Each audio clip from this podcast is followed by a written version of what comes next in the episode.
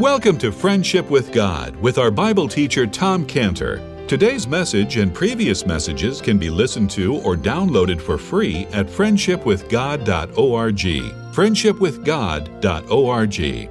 You can also obtain free resources from Tom Cantor and view our online bookstore at friendshipwithgod.org or call us at 800 247 3051. 800 247 3051. Tom Cantor also has a daily devotional verse that comes out each day by email and on Facebook. To receive this small daily devotional verse that Tom Cantor puts out, you can sign up at friendshipwithgod.org, friendshipwithgod.org, or find Tom Cantor on Facebook by searching for Tom Cantor and Friendship with God. Now, here is our Bible teacher, Tom Cantor. Father, now we come very solemnly to your word, and for that reason, Lord, we ask you now to open our hearts. We are so blind without your touch on us, and we pray, reveal to us. Amen. Okay, now, tonight, as you can see from the bulletin here, we're going to really speak about um, a verse in Hebrews 1 3 and it's really two words. You know, the Bible, the Word of God, it's not like any other literature. It's so unique because there's a statement here that describes the Bible. It makes it very, very unique, and it's in Deuteronomy 8.3. Deuteronomy 8.3. Deuteronomy 8.3 is where Moses is speaking to the people, and he's telling what God did to them. And he said, He humbled you when they were in the desert. He suffered thee to hunger and fed thee with manna, which thou knewest not, neither did thy fathers know, that he might make thee know that man doth not live by bread only, but by, and here's what he said every word that proceedeth out of the mouth of the Lord doth man live. That's an interesting statement. Every word, those are the very, very important. Every word, every word what he's saying there in Deuteronomy 8 3 is so important. That's so important. That's the very scripture that the Lord Jesus Christ used when he was being attacked by Satan in the desert, having not eaten for 40 days. And Satan said, Why don't you turn these rocks into bread? He pulled this weapon from Deuteronomy 8 3 and said in Luke 4 4, and Luke 4 4, Jesus answered him, saying, It's written that man shall not live by bread alone, but by every word Every word of God. Every word. This is a concept for us. This is a concept of that the Bible is an every word book, meaning that every word is so important because it's, as he used it there, every word is important because it becomes weapons against doubts. Every word in the Bible means that the Bible did not ultimately come from the minds of the writers. They didn't sit down and invent these things. The Bible actually explains how these writers came to write the Bible from God. When it says in 2 Peter 1:21, 2 Peter 1:21, it explains the prophecy came not in old time by the will of man. No. The prophecy came not in old time by the will of man, but holy men of God spake, and then here's the description of how it happened, as they were moved by the Holy Ghost as they were moved by the Holy Ghost. Very important statement. The prophecy came not in old time by the will of man.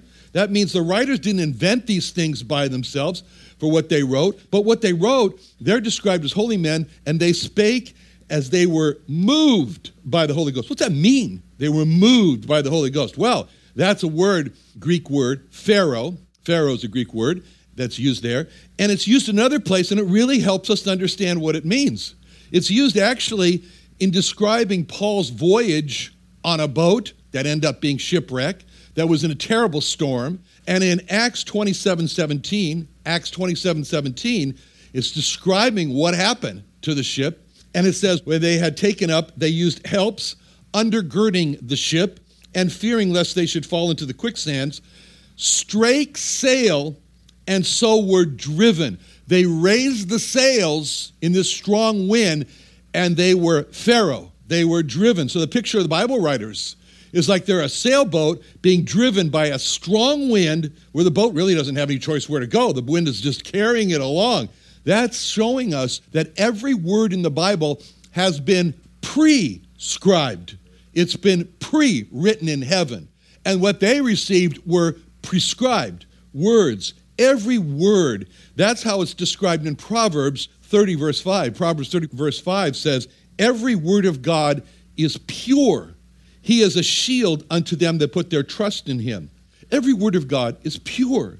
And when we trust, when we trust that every word in the Bible is pure and is important, then we have available to us this shield that's referred to in Proverbs 30, verse 5, of having the shield unto them that put their trust in him. When we trust that the Bible is the Word of God, when we trust that every word is important and pure and comes from God, then we have available the possibility to use them as shields. To believe that the Bible is the every word book opens the door for us to use the Bible as a shield against attacks, which is what the Lord did in the desert. If every word in the Bible is coming from God, then every word is of great importance to us. And then this gives us guidance because then we should give ourselves to clearly understand the importance of every word in the Bible. Because this Bible is an every word book, I want us to consider two words. Two words tonight. And we might have a tendency when we look at these words to overlook them, you know, like a comma or something like that. But you know, the Lord Jesus Christ spoke about, he said, every jot and tittle, those tiny marks in the Hebrew alphabet, little tiny, yod, very small. He says everything's going to be fulfilled. That shows it's very important. So, two words Hebrews 1 3 reads, speaking of the Lord Jesus Christ, that he was the brightness of his glory, the express image of his person, and upholding all things by the word of his power, when he had by himself purged our sins, sat down on the right hand of the majesty on high. The two words tonight to consider are the two words by himself. By himself. Maybe when you're taking this verse and you like to underline your Bible, you're underlining words like brightness and upholding and power and glory and purge. I'll bet you're not underlining by himself. But it's important, very important by himself, because these two words, by himself, in Hebrews 1 3 here, are like the words his own self or his own that's used elsewhere in the Bible. Also, very important words. And we want to look at these words and ask ourselves the question what did the Lord Jesus Christ do by himself? What did he do by himself? Really, this little phrase, by himself purged our sins, it's the top of the mountain. It's the climax. When you read from Hebrews 1 1, you start off there, you're marching up the mountain.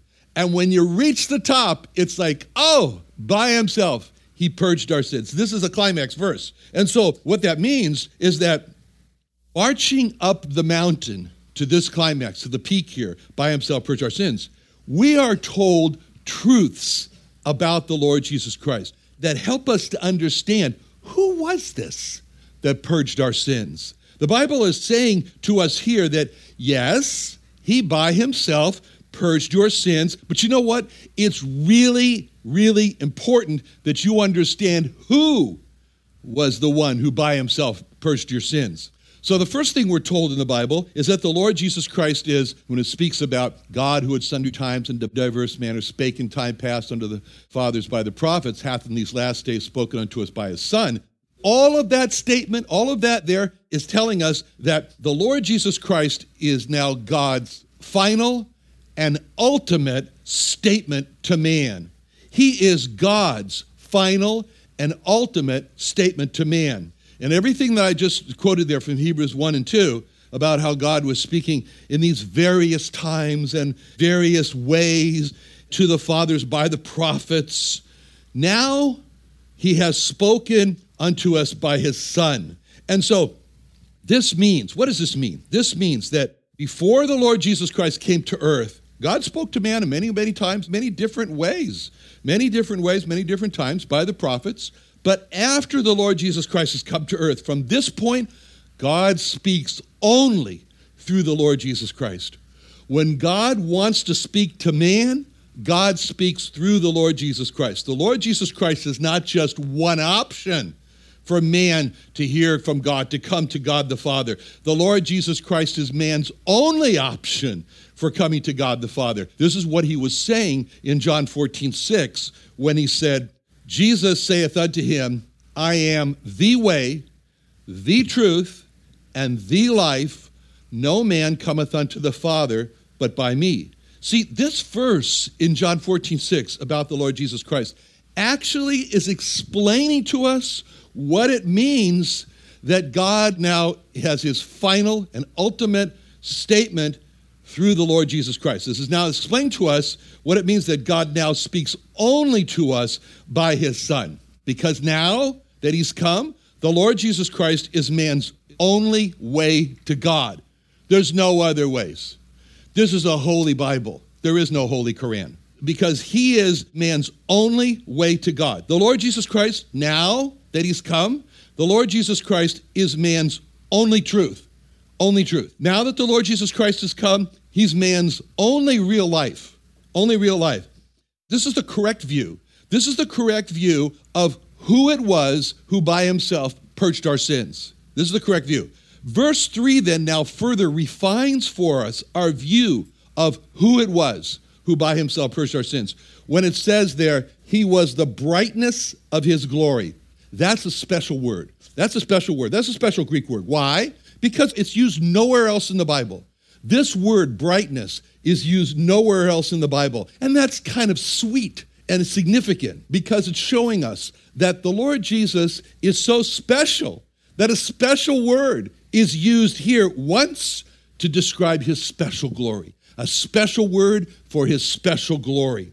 It's telling us that the Lord Jesus Christ is, the word is describing like the sun, like the bright, dazzling light of the sun. It's the same word that it's the same root basis for the word that's used to describe the bright light that Paul saw when he was on his way to Damascus in Acts 22 11. Acts 22 11, Paul describes this light.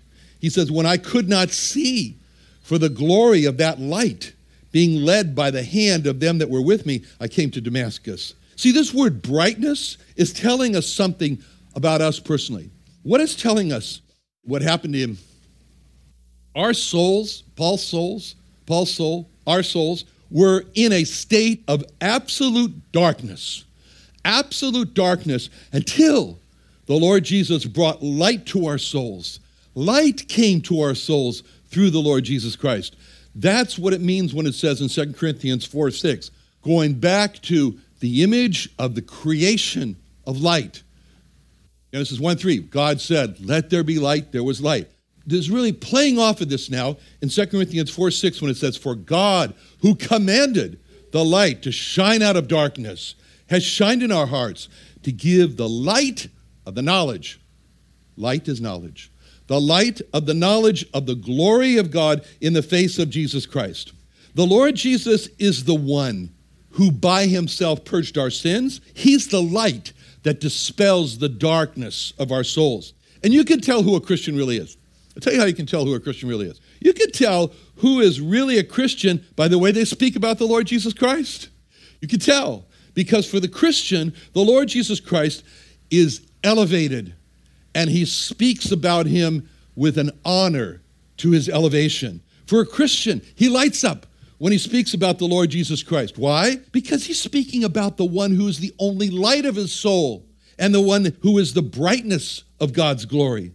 The Christian sees it's the light of his soul that by himself purged our sins. And when it says in Hebrews 1 3 that the Lord Jesus is the express image of his person it means simply Jesus is God. That's what it means. Jesus is God. The Christian worships the Lord Jesus Christ as God, and the Christian really sees him as God.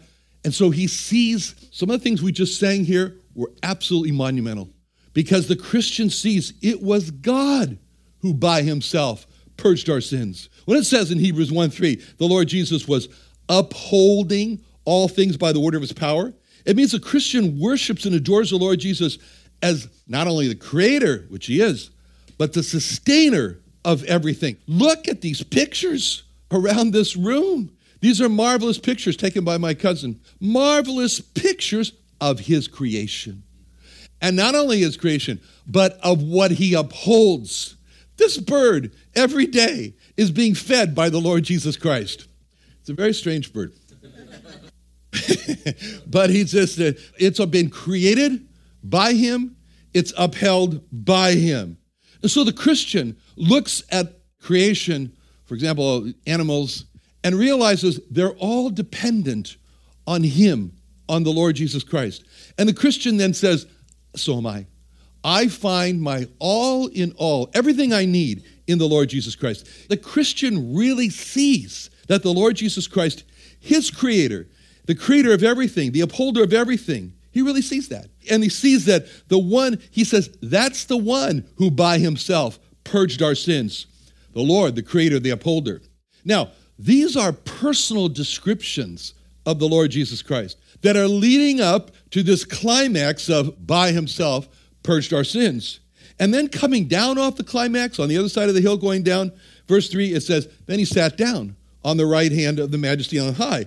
What does that mean? That means that the work that he did to purge our sins was successful. It was successful and it was accepted by God the Father. So he sat down in the seat of the victor, the right hand of the majesty, in the seat of the victor. See, the Christian really believes this. The Christian really believes that the Lord Jesus Christ was successful when he by himself purged our sins. And he worships the Lord Jesus Christ for his success in by himself purging our sins. But when Hebrews 1 3 says he had by himself purged our sins, we ask the question what's included in that? What's that mean, he purged our sins? What's included in that? Well, there are three descriptions in the Bible, and the Bible uses these three descriptions here to describe for us what is meant by purged our sins. What is it meant by purged? our Okay, first one, first description, very familiar verse, John 129. John 129. John 129 is an account when John the Baptist first sees the Lord Jesus Christ, and it says, The next day John seeth Jesus coming unto him, and saith, Behold, the Lamb of God, which taketh away the sin of the world. That's the first description. Taketh away. Taketh away is the first description of what he did when he by himself purged our sins. When he purged our sins, he took away our sins. Now, that's an interesting word took away, because it's a the Greek word that's translated took away.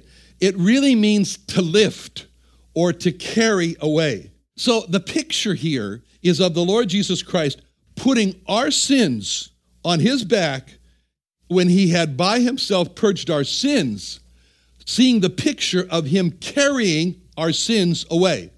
When it says by himself, it means he purged our sins alone. Alone. You could say it this way by his lonesome, he purged our sins. By all alone, himself. He was alone when he carried our sins, which is the picture that's presented to us in Isaiah 53 4. Isaiah 53 4 uses two words, born and carried, when it says, Isaiah 53 4, surely he hath borne our griefs and carried our sorrows. Yet we did esteem him stricken, smitten of God, and afflicted. So, this by himself truth that he bore or carried our sins by his lonesome is seen for us when 1 Peter 1 Peter 2:24 1 Peter 2:24 he's expressing this and he says 1 Peter 2:24 who his own self bare our sins in his own body on the tree that we being dead to sins should live unto righteousness by whose stripes you were healed See, this is a repetition here, and repetition for emphasis in this First Peter 2.24 verse. By, when it says his own, his own, his own. See, it's emphasizing there. Don, how personal, how personal this is. His own. He was personally involved in bearing our sins. And this is the focus that we're being brought into in Hebrews 1 3. Hebrews 1 3, 1 Peter 2 24, these going along with by himself, his own, has an emphasis on the personalness of it all. Which, I mean, after all, when each one of us sinned, when each one of us sinned, and you all look like really nice people, but God says you all sinned. So, okay, all I can do is believe God. But we all have sinned. All have sinned and come short of the glory of God. I know me, you know you. Each one of us has sinned, and it was so personal. It was so personal. We felt personally ashamed for what we did. We felt personally guilty for what we did. We felt personally dirty for what we did. And oftentimes those sins are so personal, we don't want anybody else to know about it. Bible says covering the sins, you won't prosper. But and so we make them secret sins, personal, private, just for, for us. When it says in Hebrews 1 3 that he by himself purged our sins, and then in 1 Peter 1 24, his own, who his own self bare our sins in his own body on the tree, it was so personal to him. Oh, the personalness of all this. Our sins were so personal to us, the purging of our sins was so personal to him. And the purging of our sins by himself is not all that's described as so personal to the Lord Jesus Christ. Because these phrases, by himself, but now we're really honed in on his own, his own, those two words. Remember, every word important. His own. That's used in Revelation 1.5. Revelation 1.5 speaks about the Lord Jesus Christ as who is the faithful witness and the first begotten of the dead and the prince of the kings of the earth. Again, build up, build up, build up. Now, unto him who loved us and washed us from our sins in his own blood.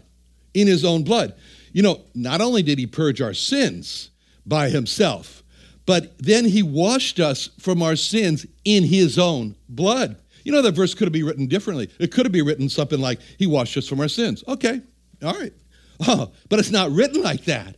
Because this verse, when it's written, He washed us from our sins in His own blood, those two, those two words, His own, are important because they're emphasizing how personal our cleansing was for Him. Our cleansing from our sins was personal to Him, that He washed us from our sins in His own blood.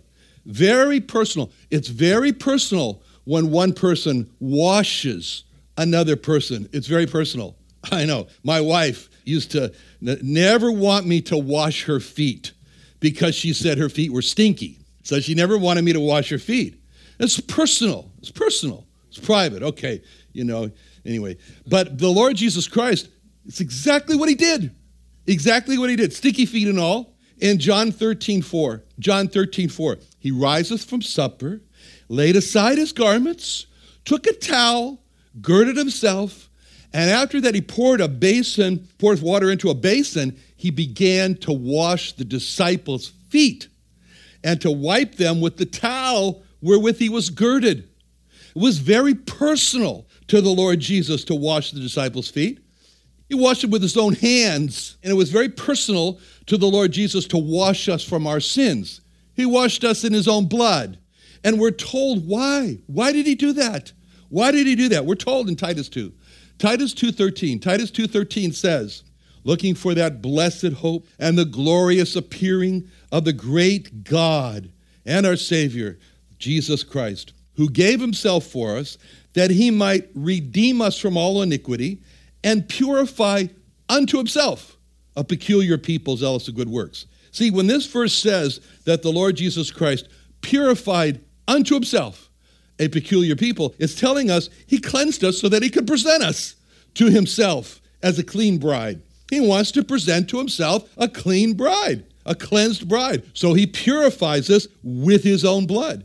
See these words with his own, they're also used, they're also used, his own is also used in Acts 20, 28. Acts 20, 28, where we read, Take heed, therefore, unto yourselves and to all the flock over the which the Holy Ghost hath made you overseers to feed the church of God, which he hath purchased with his own blood.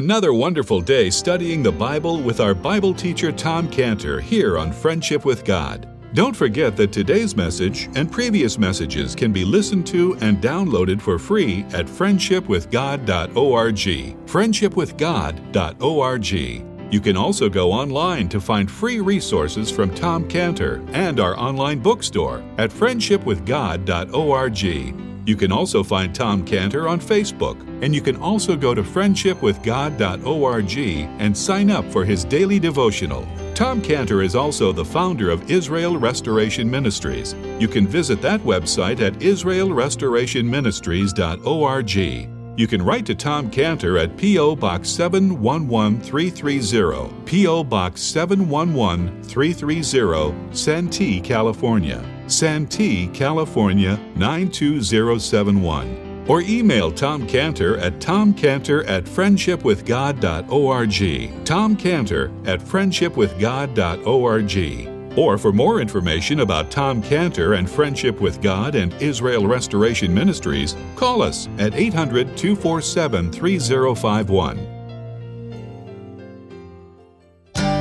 Doing Sunday nights? Join Friendship with God radio Bible teacher Tom Cantor of the Friendship with God Fellowship Church every Sunday night at 5:30 p.m. at the Creation and Earth History Museum in Santee, California. Watch and listen live around the world to Tom Cantor Sunday evening on youtube.com by searching for the Friendship with God Fellowship or by going to our homepage at friendshipwithgod.org.